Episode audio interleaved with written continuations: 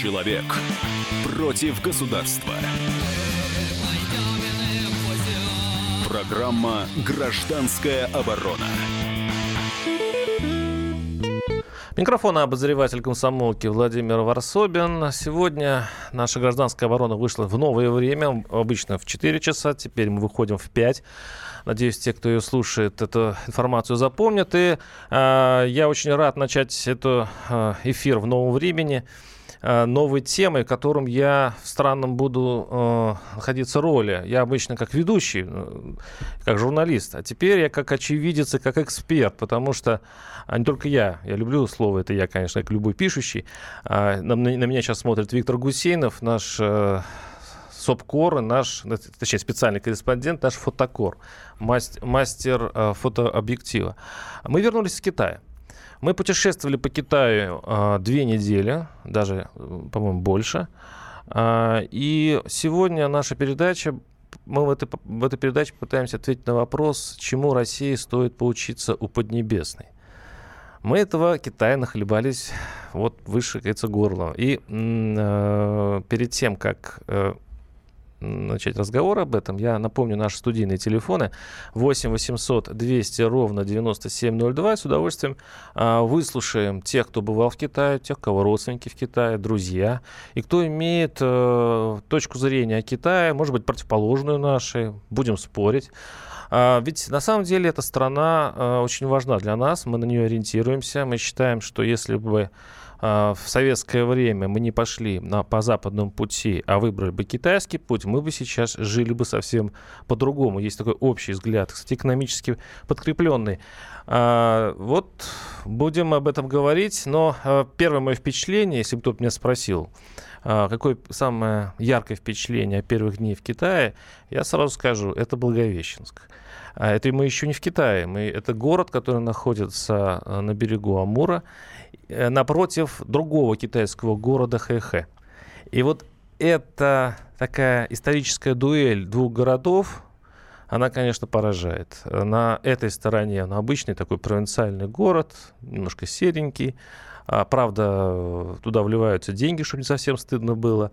А на противоположной мегаполис, причем с фейерверками, с колесом обозрения, с парком, словно для того, чтобы, чтобы китайцы...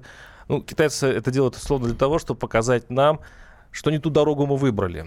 Так ли это, мы опять-таки обсудим сегодня. Вить, а вот какое твое самое, самое яркое впечатление Китая? Я хотел тебя перебить и сказать, что раньше вот вместо Хэйхэ было поле и пару избушек, ну и надо посмотреть в ближайшие там пятьдесят-сто лет, может быть, Благовещенск будет еще круче, чем Хэйхэ. Ну, например, не знаю, причем по архивным, по архивным снимкам Хэйхэ был деревней там, с глинобитными стенами. Снимкам там даже деревни не было. Там вообще был, да, там, там пасли коров, это была такая маленькая деревенька.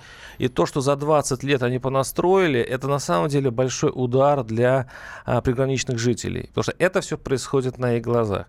И вот э, почему мы не такие, как китайцы, это вот у нас, в общем, такое досужие разговоры бывают на кухнях там или в электричках.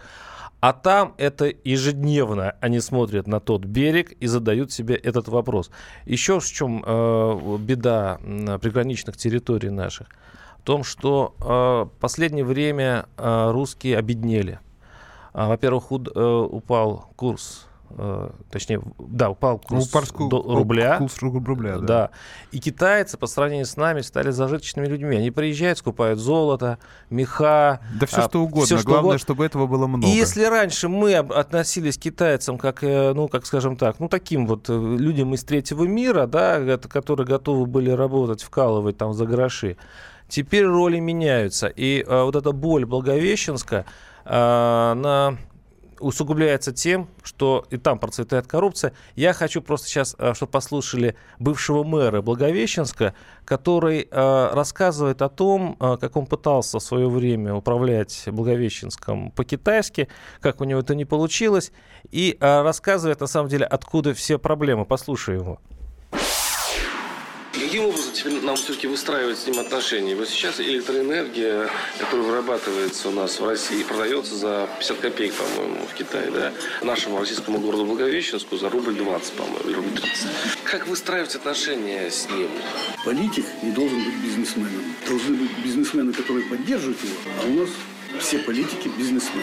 И когда каждый чиновник будет иметь свой свечной заводик, он никогда не будет принимать нормативные акты, которые могут повредить его заводик. Вот отсюда у нас все дело. У мэра вроде нет бизнеса. Или у мэра есть бизнес? Ну, у него вряд ли. Губернатора? Этот парень... Нормально, да? Нормально, свой человек. Китаю выгодно такое положение вещей? Китаю, да. А почему мы ему дешево, кстати, продаем? А это вот как раз свечной заводик-то. Он по дешевке... туда электроэнергию, а оттуда ему прямые бабки идут. Чиновнику какому-то, я не знаю. А что, Китай способен давать корруп... коррупционные деньги российским чиновникам? А как же? Он же этим и разлагает эту систему. У них что, такая государственная статья на подкуп российских чиновников? А зачем ему официальную статью? Ему не надо официальную статью. Он получает прибыль с реализации электроэнергии. Это э, бывший мэр э, Благовещенска Александр Колядин, который наговорил много всего. Он, он рассказывал о том, как э, смотрящие с китайской стороны э, в Благовещенске э, в общем-то, регулируют э, работу китайцев, как они влияют на разные бизнес-процессы. Что в свое время, даже когда он был мэром, э, один такой из смотрящих, ну, это, видимо, чиновник, который э, как бы смотрит за китайцами, находящимися в Благовещенске, вызывал его к себе на переговоры, потому что, дескать, китайцев пытаются выжить из местного рынка. Вот. И тот, правда, не поехал к нему, говорит, езжай ты ко мне. Тот приехал в Благовещенск и быстро за сутки все, совершенно, все очень легко разрулил. Показывая, что э, китайская система четкая и э, может регулировать все, даже на российской э, территории. Я э, представляю запоздавшего нашего гостя Андрея Владимировича Островский, китаевед, доктор экономических наук, профессор, заместитель директора Института Дальнего Востока Российской академии наук. Андрей Владимирович, здравствуйте. Здравствуйте. Ну вот мы сейчас приехали из Китая. Мы ездили по, не, две, по нему две недели. Эти самые мои, наши репортажи можно сейчас прочитать на сайте «Комсомольская правда» и в газете публикуются ежедневно. А вот мы уже делимся впечатлениями. Мы еще не въехали в Китай, мы еще в Благовещенске. Я уже понял. Да. Беседе. Ну, вот... бывал я там в Благовещенске, в Хэйхэ бывал. Вот как вы, как вот с точки зрения э, специалиста, занимающегося Китаем, вот это разграничение э, Амуром, да, вот э, там уровень жизни один, у нас в России уровень жизни уже становится другим. Другим, все верно. И это вот это разделение цивилизаций, это будет усугубляться со временем? Ну, или мы сравняемся когда-нибудь? Ну, тут зависит от того, понимаете, в чем дело. Когда я первый раз приехал в Китай, это был тысяча девятьсот восемьдесят четвёртый год. В Китае были пустые улицы. В основном ездили по ним велосипедисты, немножко машин, лошади, ослики. Вот. Средняя заработная плата китайского рабочего, вообще по Китаю в среднем и служащего тоже, шестьдесят юаней в месяц. Вот сегодня средняя зарплата китайца выше, чем средняя зарплата в России. Даже если сравнить Москву и Пекин, то уже средняя заработная плата пекинца уже будет выше, чем средняя заработная плата москвича. Или Шанхай, допустим. Я не говорю китайский, там Хэйхэ, там пониже существенно. Но, но, но мы когда обычно сравниваем Хэйхэ и Благовещенск. Да. Жители Благовещенска интересуются, а как там? И они смотрят на китайский город, огни сверкают, все причем, красиво. Вот сейчас мэр и говорил, ведь электричество даже мы им продаем а, что-то в, в разы, на порядок дешевле, дешевле, чем, чем своим. своим. Да, это я знаю, да. И, и это Благовещенск просто убивает. То есть мало того, что они слышали, что да, острова отдаем Китаю, плюс, значит, электричество. Они, у них такое ощущение, что а, над их головами делают какой-то бизнес. И они оказываются в убытке, то есть они проигрывают. Нет, ну по поводу электроэнергии точно в убытке. Насчет островов там немножко другой ну, вопрос. Там одно накладывается на другое. Там, там это немножко, эмоциональная штука. Там, да. другая, там другая ситуация. Там по международному праву граница проходит, должна проходить по фарватеру реки. И если брать вот из этого правила фарватеру реки, то там как раз вот получилось так, что кусок острова Большой Уссурийский и Тарабаров... они остались на китайской территории. Это немножко другая ситуация. Мы о ней поговорим чуть позже. Сейчас мы э, прервемся на небольшой блок рекламы. Напоминаю, что мы сегодня говорим о Китае. восемь восемьсот двести ровно девяносто семь ноль два. Программа «Гражданская оборона». Товарищ адвокат! Адвокат! Спокойно, спокойно. Народного адвоката Леонида Ольшанского хватит на всех. Юридические консультации в прямом эфире. Слушайте и звоните по субботам с шестнадцати часов по московскому времени. Человек против государства. Программа «Гражданская оборона». Микрофон обозреватель комсомолки Владимир Ворсобин, в студии журналист Виктор Гусейнов. Мы с Виктором попутешествовали по Китаю. По северу Китая. По северу Китая, там минус тридцать, сейчас там свирепствуют морозы. Бывает и минус сорок там. Да, тут подключается Андрей Владимирович Островский, китаевед, доктор экономических наук, профессор, заместитель директора Института Дальнего Востока Российской Академии Наук. А, вот, и а, если мы, мы говорили в первой части про Благовещенск, мы пересекаем а, это, это прекрасный Амур с недостроенным мостом, кстати говоря. Ну, насколько я знаю, планируют его ввести в строй в две тысячи девятнадцатом году. Ну, там смешная ситуация. Значит, Китай построил со своей стороны половину моста. Это он, не он... там, это Али-Желенская Тунзян. Не там, это, ну, это ну, еврейская автономная да, область, да, да, в да, ту да, сторону. Да. А вторая половина, которая, в общем-то, была за российской стороной, не построена. Мы, э, и даже пошли слухи, что мы не собираемся, точнее, не хотим это строить, несмотря на государственный договор. Ну, из-за местной китайфобии. Ну, понимаете, да, там... У кого не китайфобия, у кого наоборот. Я просто хочу сказать, что договор о строительстве моста Хэйхэ Благовещенск был подписан в тысяча девятьсот девяносто четвёртом году. Еще двумя премьерами — Черномырдиным и Ле Пеном. И почему оно не было реализовано до сих пор? Ну, это... Вот-вот. А вот сидят... Вот я, я считаю, что вот эта китаефобия сидит в каждом приграничном жителе. И, с одной стороны, им как бы выгоднее сотрудничать с Китаем, а с другой стороны, они как будто останавливаются на какой-то вот э, э, какой-то линии и говорят: не-не-не-не-не. То есть они кого-то боятся чего. Мы к вам гости заедем, а вы там не заезжайте. Я, я бы не стал говорить, что в каждом приграничном жителе. Я думаю, что определенные круги. Потому что жители, они в среднем заинтересованы. Потому что если мы возьмем, например, посмотрим погранпереход Хэйхэ Благовещенск, на котором вы были, и там есть остров посередине, где да, торговые центры. Да. Туда очень любят заезжать жители Благовещенска, отовариваться. Да, но в самом Благовещенске китайцев, кстати, очень мало. Очень, мало очень, очень, очень много сообщений. Конечно, русские обеднели, так как в девяностые много всякого оборудования с Дальнего Востока и Сибири вывезли в Поднебесную, пишет наш слушатель. Мои многолетние впечатления от Китая: мы должны только учиться у них ведению бизнеса, но обязательно учить их православию. Вот уж, вот уж сразу скажу, потому что экономический бум Поднебесный сопровождается духовным вакуумом, и Россия должна постараться его запомнить. Ну ладно, но какой у них духовный вакуум? У них же есть коммунизм, который... Ну, над которым они хихикают. Да. Я бы сказал, у них не коммунизм, у них все-таки конфуцианство, которое мы... У нас мы, кажется, что вот у них нет религии. Нет, у них конфуцианство, которое древ, на порядок древнее, чем наша православная религия. И учит она прагматизму. Прагматизм, совершенно верно. восемь восемьсот двести ровно девяносто семь ноль два. Владимир из Воронежа. Владимир, слушаем вас. Здравствуйте. Добрый вечер, дорогая «Комсомольская правда». Хорошая ваша передача. Я постоянно вас слушаю, поднимаете актуальные вопросы. И вот сейчас Китай, взаимоотношения, экономические связи. Знаете, мне бы вот хотелось, и, наверное, не мне только одному, что вот в вашей студии присутствовали когда-нибудь лица, которые вот отвечают за это все. Вот открываешь интернет, и там пишут наши друзья и недруги о том, что вот Россия продала Дальний Восток, вот что эшелоны необработанной древесины туда уходят. Теперь вот вы рассказываете про золото, вы рассказываете про валютные отношения, вы рассказываете про цветущий город. А мне бы хотелось, чтобы вот сидел там у вас в студии человек, которому за можно было прямую задать вопрос. Да, которому сказали: Иван Иванович, скажите, почему наш лес идет необработанный в Китай? Скажите, почему в деревне Воронежской, Курской области продают электричество, чтобы осветить улицу в деревне за семь рублей, там, по-моему, восемьдесят или пятьдесят да. копеек?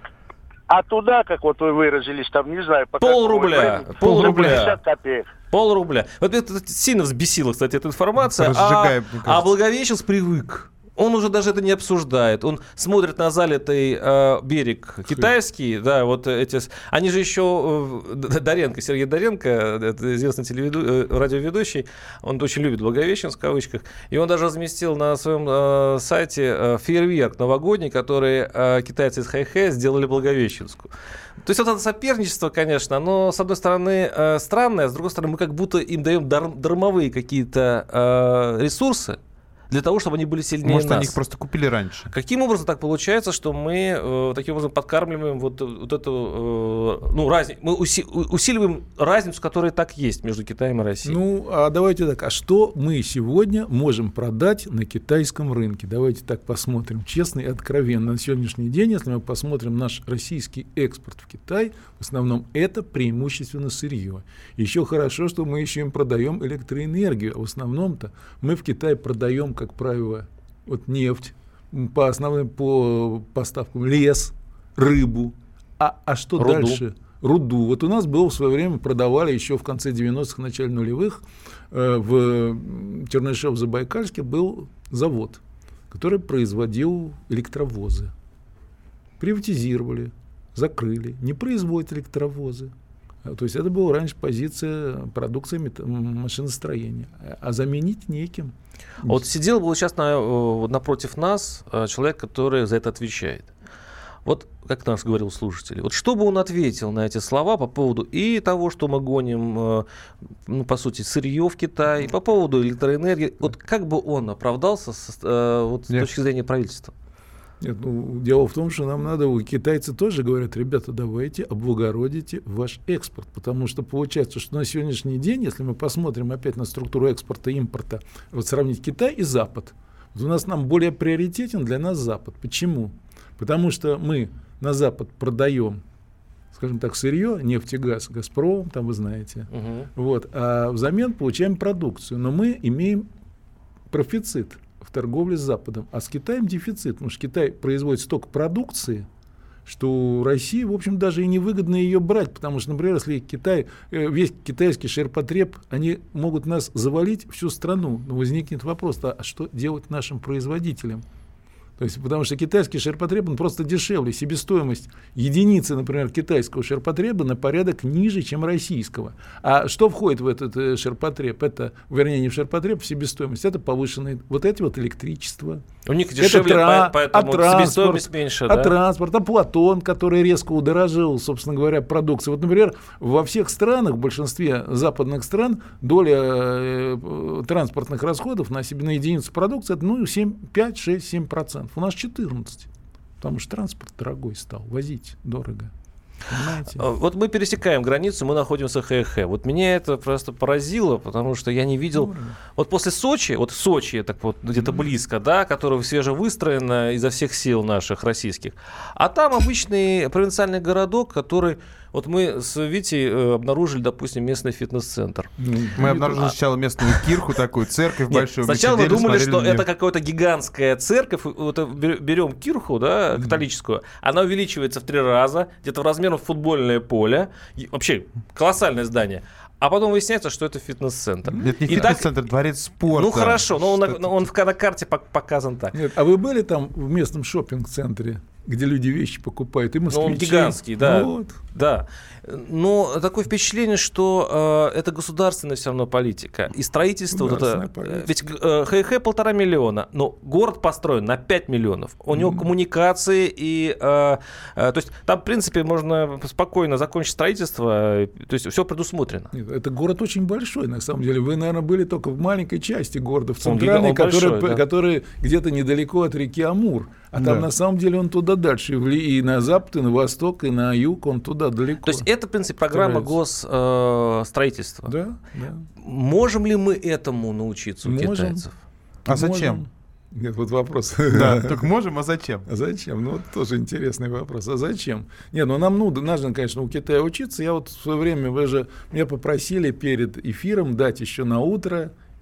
Что мы можем, чему вот, основные тезисы, да. чему мы можем поучиться у китайцев. Я сказал, у нас Китай начал свои реформы в тысяча девятьсот семьдесят восьмом году. сорок лет назад никто не верил, что это может быть. Более того, когда мы в свое время, в начале восьмидесятых годов, я еще участвовал, тогда был молодой ученый, угу. делали программу прогнозов, китайцы сказали на двенадцатом съезде ка пэ ка. У нас будет в, четыре, в двухтысячном году фан-лян-фань, это переводится с китайского на русский, четырехкратное увеличение валовой продукции промышленности и сельского хозяйства. Мы, значит, сразу решили, раз они сказали, мы, значит, запланировали четырехкратное увеличение на двухтысячный год. Нас все критиковали, но сказали, ничего, вот тоже хорошо, прогноз хороший. Оказалось, что оказалось на практике? Они выполнили эти показатели к тысяча девятьсот девяносто пятому году. Вот, так что вот чему мы можем научиться, вот этой основательности. Они не проводили ни приватизацию, они не проводили ни ваучеризацию никакую. А в результате что они имеют? Они имеют сегодня быстро развивающуюся экономику. Сегодня они произвели по состоянию на прошлый год восемьдесят два валового внутреннего продукта восемьдесят два триллиона долларов. Это где-то двенадцать целых шесть десятых. А, но в следующей части программы мы поговорим о минусах Китая, ну, потому что минусы, плюсы, да. Они влекут минусы. Это мне такое, минусы. такое ощущение, что такой паровоз, который даже нельзя остановить, и он взорвется. Потому и что, он да. не взорвется. восемь восемьсот двести ровно девяносто семь ноль два наши телефоны. И заодно ответим на вопрос, почему в Россию поступают некачественные китайские товары. Я тоже раньше думал об этом. Я получил ответ. Об этом поговорим чуть позже. восемь восемьсот двести ровно девяносто семь ноль два. Программа «Гражданская оборона». Мигранты и коренные жители. Исконно русское и пришлое. Культурные конфликты и столкновения менталитетов. Пресловутый нацвопрос встает между нами все чаще и острее. Ставим его ребром на радио «Комсомольская правда».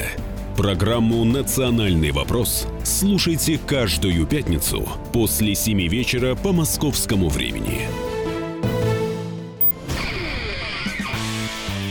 Человек против государства. Программа «Гражданская оборона». Микрофон обозреватель комсомолки Владимир Ворсобин. У нас в студии журналист Виктор Гусейнов и э, Андрей Владимирович Островский, китаевед, доктор экономических наук, заместитель директора Института Дальнего Востока Российской Академии наук. Володь, да. я тебя перебью. Ну, мы, раз уж мы начали про минусы.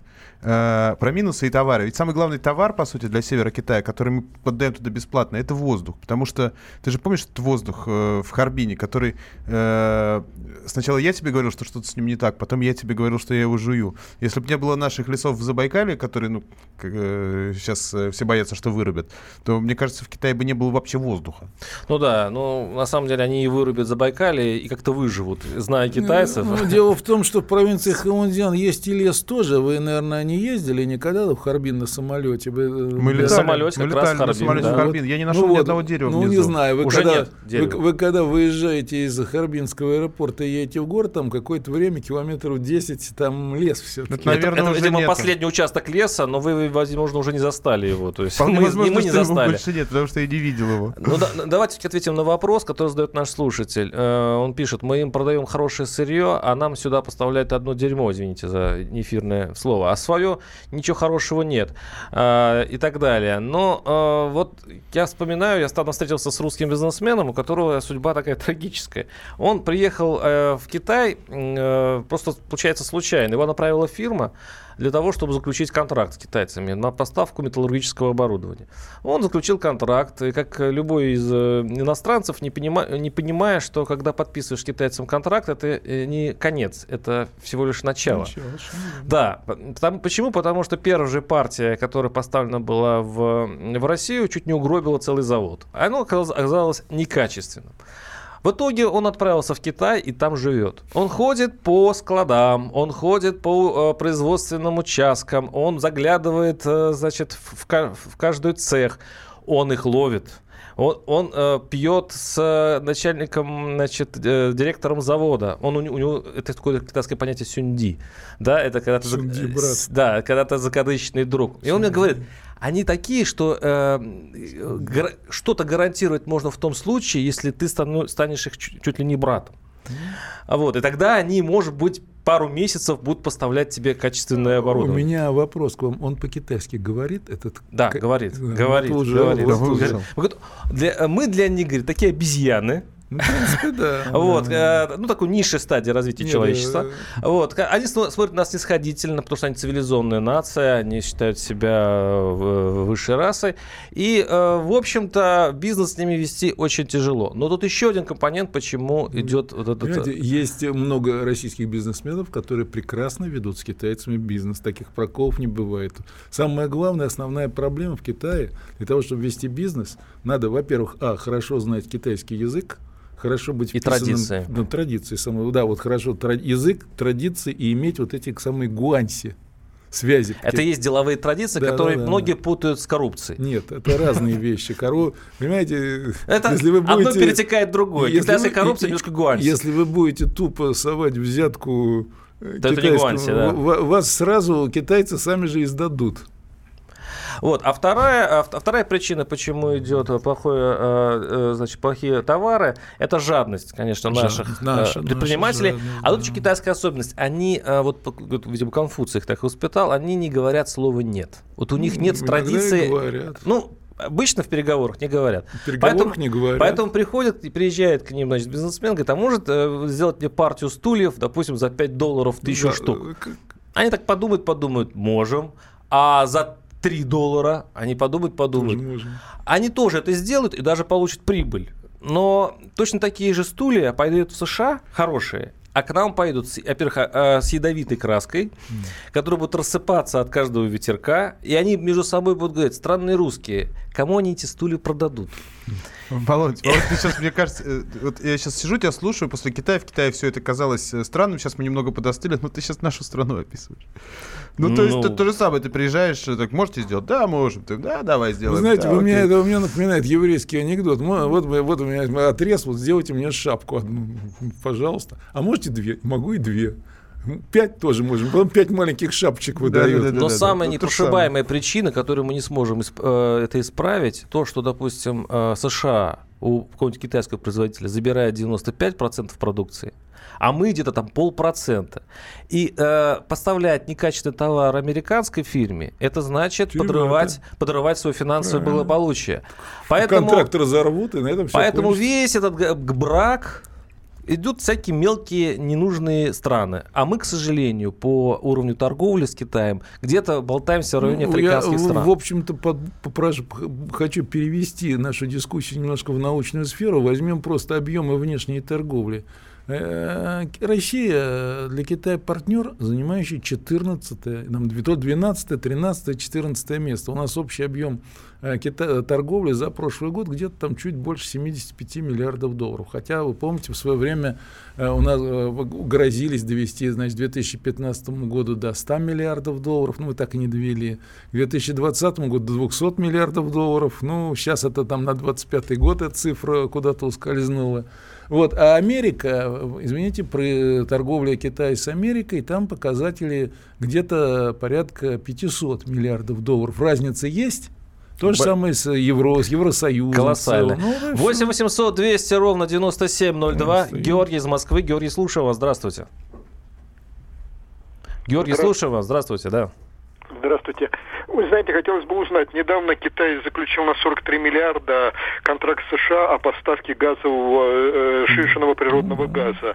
Как вы думаете, наш сахалинский газ может быть конкурентен на этом рынке, помимо трубного газа и шишиный природный газ? Спасибо, хорошо. Так, я отвечу на этот вопрос. Может. Дело в том, что рынок газа в Китае, газовый рынок, он вообще просто необъятен. Я просто хочу сказать, что если мы возьмем китайский энергобаланс, семьдесят процентов это каменный уголь.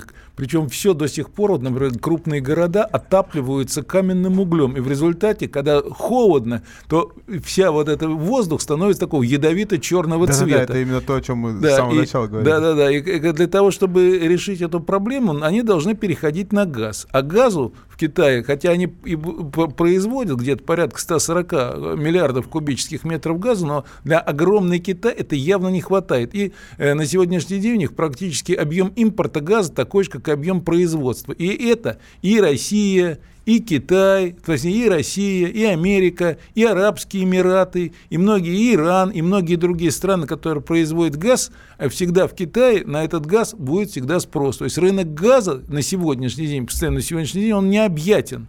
То есть тут и Саха... вопрос в том, а Сахалин, вот, например, еще не много лет назад Сахалин газ в Китае не продавал. Они продавали все квоты, шли в Америку, в Японию, в Республику Корею, а на Китай там ничего почти не оставалось. Ну, давайте э, все-таки житейский вопрос немножко затронем. А, вот удивительно, какая... Ну, житейский вопрос, немножко политический.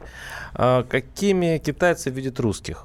Это очень интересно. Особенно, да. особенно в Северном Китае, где э, вот соприкосновение с Россией, ну, как древнее. Что, Витя, ты сейчас за, сразу за, Я задвигался. Хотел нашему гостю такой вопрос задать. Вы же его всем задавали. То есть я не хочу, чтобы ты на него ответил. А какими видят все-таки китайцы русские? Ну, у меня Проверим, опыт да. большой. Я достаточно много пожил в Китае. Русские разные. Вот. Но если вы берете собирательный, Стереотип. Стереотип, собирательный да. образ, э, в среднем... Э, ну, как бы сказать, ру, все иностранцы, неважно, русский, американец, англичанин, они для Китая лао-вай. Да, что в переводе есть. На русский язык означает этот лао старый, вай за пределами. То есть человек, который, или, как говорится, э, ну, опять же, если говорить китай, я лучше китайскими терминами, поскольку вы спрашиваете, как китайцы, значит, лучше здесь реперировать китайскими терминами, угу. попытаться как-то адекватно перевести на, рус, на русский. Лао-вай — это хаосян будуншида и гахайдзе. То есть это примерно как будто бы ребенок несмышленый, где-то до шести лет, который не понимает, что к чему. Русский, когда приезжает в Китай, он чувствует себя вот как пятилеток, шестилеток. Он не знает, Верно. куда двинуть. Ну, вот, вот, вот да, здесь вы сидите, ходили, дво, да. дво, двое передо мной. Тут, угу. и я примерно представляю, как вы там ходили по Хэйхэ, там, по Харбину. И примерно даже, если вас там одного поодиночке куда-то запустить без сопровождения в как, на какую-нибудь улицу, я не уверен, что вы точно выйдете туда, куда надо. Так. Я, я, ну, вот, поэтому... Ну, то есть они на нас смотрят, несмышленыши. Ну, естественно. А еще как? И, и, и, и когда, вот, например, торгуются за вещами, есть люди, они понимают, вот это люди, которые знают цену. Это собирательный образ любого иностранца. Как к русскому относится? К русскому? Да. Нет, в свое время проводились эти свои обследования. Основное недо... русских, в принципе, любят. Значит, широкая душа, русские молодцы, русские такие сильные. Вот. Вот, правильно. Да, ну, да, недоста- недостаток один. Там, даже купать в проруби, там все это есть. Вот недостаток один. Пьют много. И ну, вот, то, китайцы тоже пьют, но они как-то пьют по-другому. Там вот тоже китай... много. Китай... много но, но, но по-другому. Нет таких последствий, обратите внимание. Ой, они... Были мы в этих ну, китайских харчевнях. Там не, ну все бывали. До в драки бывает даже. И доходят. Драки бывают, но вот. Они как-то вот как-то нет вот таких вот, как у нас, последствий. А еще они считают, что русские, они, э, как бы, как бы это выразиться, они э, обязаны, значит, пить, все правильно, при этом они сильные, mm. они воины. Это Ой. что-то в районе варяг. Варягов, да, которые, но они э, еще любят показывать Викинги. друг другу видео, из, скачанные из интернета, где, значит, русский прикуривает, там, допустим, э, от огнемета, э, или там бабка тащит бревно. Они одновременно нас уважают за то, что мы такие сумасбродные, но при этом по-китайски посмеиваются. Ну, дескать, ну, такие не, не в себе ребята. Ну, и это, кстати, относится к Владимиру Путину. Как это относится э, среднестатический э, китаец к Владимиру Путину? Очень интересно. Они его все любят и уважают. Путин, Россия, это вот это, у них два любимых слова. Да. Слово, да. Да. Ну, они с удовольствием смотрят, как летают в Сирии ракеты. Да, наши. Они даже говорят, вот наш председатель, вот не такой рисковый, как Путин. Вот не хватает ему вот этой, а, значит, бодрости и мужества. Потому что он, с одной стороны, вроде ругает империализм США, а с другой стороны, Пекин трещит от, значит, от иностранных специалистов, и э, объем торговли США запредельный. Mm-hmm. И, и у меня такое впечатление, что они, Китай, что они Путина любят, но при этом ни, ни черта не понимают. Потому что такой, такой, как Путин, в Китае бы я не прижился. восемь восемьсот двести ровно девяносто семь ноль два. Наши телефон, телефоны в студии. Оставайтесь с нами, прервемся на несколько минут. Программа «Гражданская оборона». Главное аналитическое шоу страны. Михаил Владимирович Юрьев, Михаил Владимирович Леонтьев. И в команде Анатолия Кузича замена. Вместо Анатолия играет Илья Савельев. Но все остальное будет прежним. Это главтема. Они знают, как надо. Мы несем свою миссию выработать и донести до народа и руководства мысль о том, как должно быть. Программа «Главтема» на радио «Комсомольская правда». Слушайте в прямом эфире каждый четверг с двадцати ноль-ноль по московскому времени. Человек против государства. Программа «Гражданская оборона». Микрофон обозреватель комсомолки Владимир Ворсобин. Мы только что с Виктором Гусейновым на студии э, вернулись из Китая. У нас в студии Андрей Владимирович Островский, китаевед, доктор экономических наук, заместитель директора Института Дальнего Востока Российской Академии Наук. А давайте в последней части все-таки ответим на вопрос, вообще возможно ли с Китаем построить что-то вроде союза. А, Володь, у меня встречный вопрос, который твой дополняет. Но. А мы бы с тобой, вот, э, как вот, граждане России, смогли бы жить в Китае и смогли бы э, строить там какие-то свои отношения? Я бы смог. Если но... знать китайский язык, там, в принципе, похоже совершенно. Но тебе для этого пришлось круглосуточно работать. Да, вот э, насчет работы у них, да. Там одна из китайских бизнесменов говорит, вот я общаюсь с русскими поставщиками, точнее, мы поставляем им краны, а они могут работать при минус двадцать. И вот, говорят, русские спрашивают, а можно сделать, продать там такие же краны, но которые работали бы в минус сорок? Нет, они уже купив спрашивают. Ну, неважно. Да, неважно. А он, он, он, он им говорит, слушайте, ребята, а вы не пробуете, не пробовали работать летом? У нас вот летом строительные площадки не отдыхают. Зачем вы работаете в такую лютую зимой? А, а мы мы... спрашиваем, ну как же отпуск? Да, мы же говорим, у нас море. море вот... съездить, они, они нам отвечают, вот мы давно обсуждаем вот этот вот это характер русских, говорят, вот вы, говорит, молодцы. Вы умеете жить. А вот мы, говорит, мы работаем, да. вкалываем, вкалываем. Вот вы умеете жить. Ну, это такая, да, грустная ирония. Но возвращаясь все-таки к вопросу, можем ли мы вообще э, с ними иметь э, такие отношения, потому что близкие отношения, потому что даже те русские, которые живут в Китае, сильно сомневаются в этом, зная китайцев. Я процитирую одного из них. Он сказал так. Он говорит о совести китайской. Он подозревает, что ее не существует. Подумайте сами, пишет он, может ли э, э, мучить человека совесть, если он живет в полном ладу с собой? Чтобы совесть росла и развивалась, ей нужна питательная среда, ей нужна рефлексия, толстов, толстовщина. У китайцев же этого нет. Какая такая совесть? Что это за зверь? Как говорит один мой друг, работающий у него в офисе китайцев, хоть плюй в глаза, все божья роса. Так, я, можно мне прокомментировать? Вот, да. Значит, по поводу слова «совесть». Вы когда-нибудь интересовались переводом слова «совесть» на другие иностранные языки? А есть вообще он? Вот то-то и оно, что в английском языке, это я просто знаю, слова «совесть» нет, в немецком языке слова «совесть» нет, в китайском языке тоже слова «совесть» нет, но есть это... только слово в русском языке. То есть есть переводы этого слова, но они не отражают точно. Вот китайский язык, он предельно точен. Вот китайские иероглифы, они четко показывают. Китайский язык, вот этот китайский иероглиф, вот я, например, что-то не понимаю, там русский термин, английский термин, ну не понимаю. Вот как китайский прочитаю, два китайских иероглифа, и мне все ясно. А вот слово «совесть» ну нет в китайском языке, понимаете? Совесть — это чисто наша фишка. А да. вот, вот, вот этот отзыв, он слишком резкий? Да, или, он... имеет, или имеет какие-то основания? Ну нет. Дело в том, что с китайцами работать можно и нужно. Для этого нужно, как я уже говорил, знать китайский язык, как минимум. Второе — иметь хороших друзей в Китае, вот это так называемая да, сеть Гуанси. Но союз и совесть — это ведь рядом. Союз — это когда ты э, ну, доверяешься нет, партнеру. Нету, нету в китайском языке слова «совесть». Но дело в том, что у меня достаточно много друзей в Китае. Я с ними регулярно работаю. И надо сказать, я скажу так, что вот, например, если вы год с ними поработали без происшествий, без проколов, дальше все идет нормально. восемьдесят... А, вот, а если вы год не проработали, у вас были какие-то, как говорят, косяки, там что-то там, что-то кого-то недопоставил, что-то кого-то обидел, все, у вас связи прекращаются сразу. Ну, то если бы мы так действовали с Китаем, то у нас вообще бы их не было. восемь восемьсот двести ровно девяносто семь ноль два. Андрей Петрович, Москва, слушаем вас. Андрей Петрович. Добрый вечер. А могу я задать вопрос не по экономике? Давайте, пожалуйста. Конечно. Ну, смотрите, я представляю фонд «Патриот». Мы давно занимаемся забытыми страницами нашей истории. То есть мы восстанавливаем историю московского ополчения в Черногории, историю белогвардейцев. Сейчас мы собрались в Китае. Суть вопроса, что с тридцать седьмого по сорок первый наши летчики совершили много подвигов в небе Китая. А у нас ответ есть. Есть ответ. А, есть. Воюя против японцев. И вот вопрос. Все вроде идет нормально. Едем мы в Китай. А можем ли мы рассчитывать на помощь наших соотечественников, mm. которые там постоянно проживают? Да, есть ответ на этот вопрос. Мы доехали до Порт-Артура. Сейчас называется, конечно, ну, по-другому. Это Люйшунь Далянь. По-китайски да. Нет, Люйшунь. Люйшунь. Ну, Люйшунь. Понятно, ну это понятно. Же район Далянь. А, да, вот. Это район Далянь, совершенно верно. И помнят эту базу. Это вообще, конечно, трагическая история э, Порт-Артур, который вообще-то сдал Хрущев. По большому счету, причем там распроданы были, даже отданы были Китаю вместо того, чтобы их хотя бы продать, большие э, в общем-то, материальные средства.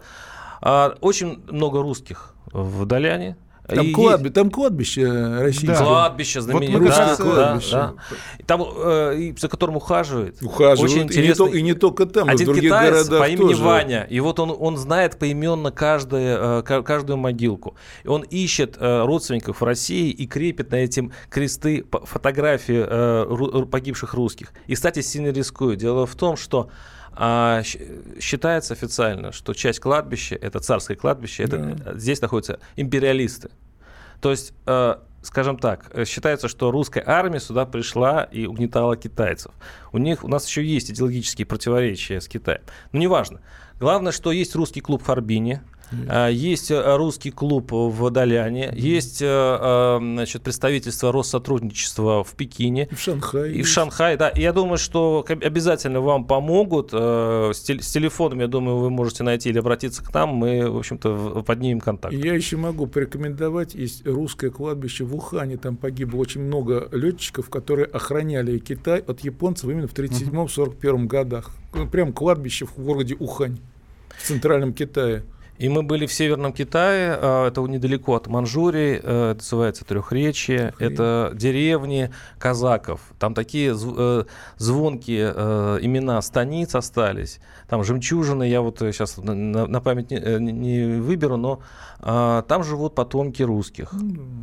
Русские кладбища, православная вера. Туда, правда, косяком едут туристы китайские, чтобы посмотреть на русскую жизнь. Деревня уже не та. Да, ну, и там уже не то. И там такая, такой вид. Представьте себе, многоэтажки стоят, обыкновенные многоквартирные девятиэтажные дома, а наверху стоят купола цир- церквей. Вот, вот прям, прям на многоэтажках. Самое главное мое впечатление от Китая — это вот эта вот пятиэтажка. Я ее посмотрел и все понял. Это для туристов, да. Но они на всем делают деньги. И вот, кстати, многоэтажка, на которой стоит э, православная, значит, как это называется, купол церкви. Маковка, да. Да, маковка. Это вот э, символ Китая. Они на этом делают деньги, и по большому счету вот такие качалки юаней э, разного рода мы тысячи, миллионами видели в Китае. Я, честно говоря, не отказался бы увидеть это и в России, потому что в России надо тоже подниматься экономически. А, ну, на этом мы закончим нашу э, тему бесконечную. Напоминаю, что у нас в студии был Андрей Владимирович Островский, китаевед, доктор экономических наук, ваш покорный слуга Владимир Ворсобин э, и Виктор Гусейнов, мой коллега, с которым мы были э, в Китае. Читайте на нашем сайте о нашем путешествии. Программа «Гражданская оборона». Будьте всегда в курсе событий. Установите на свой смартфон приложение «Радио Комсомольская правда». Слушайте в любой точке мира. Актуальные новости, эксклюзивные интервью, профессиональные комментарии. Доступны версии для iOS и Android. Радио «Комсомольская правда» в вашем мобильном.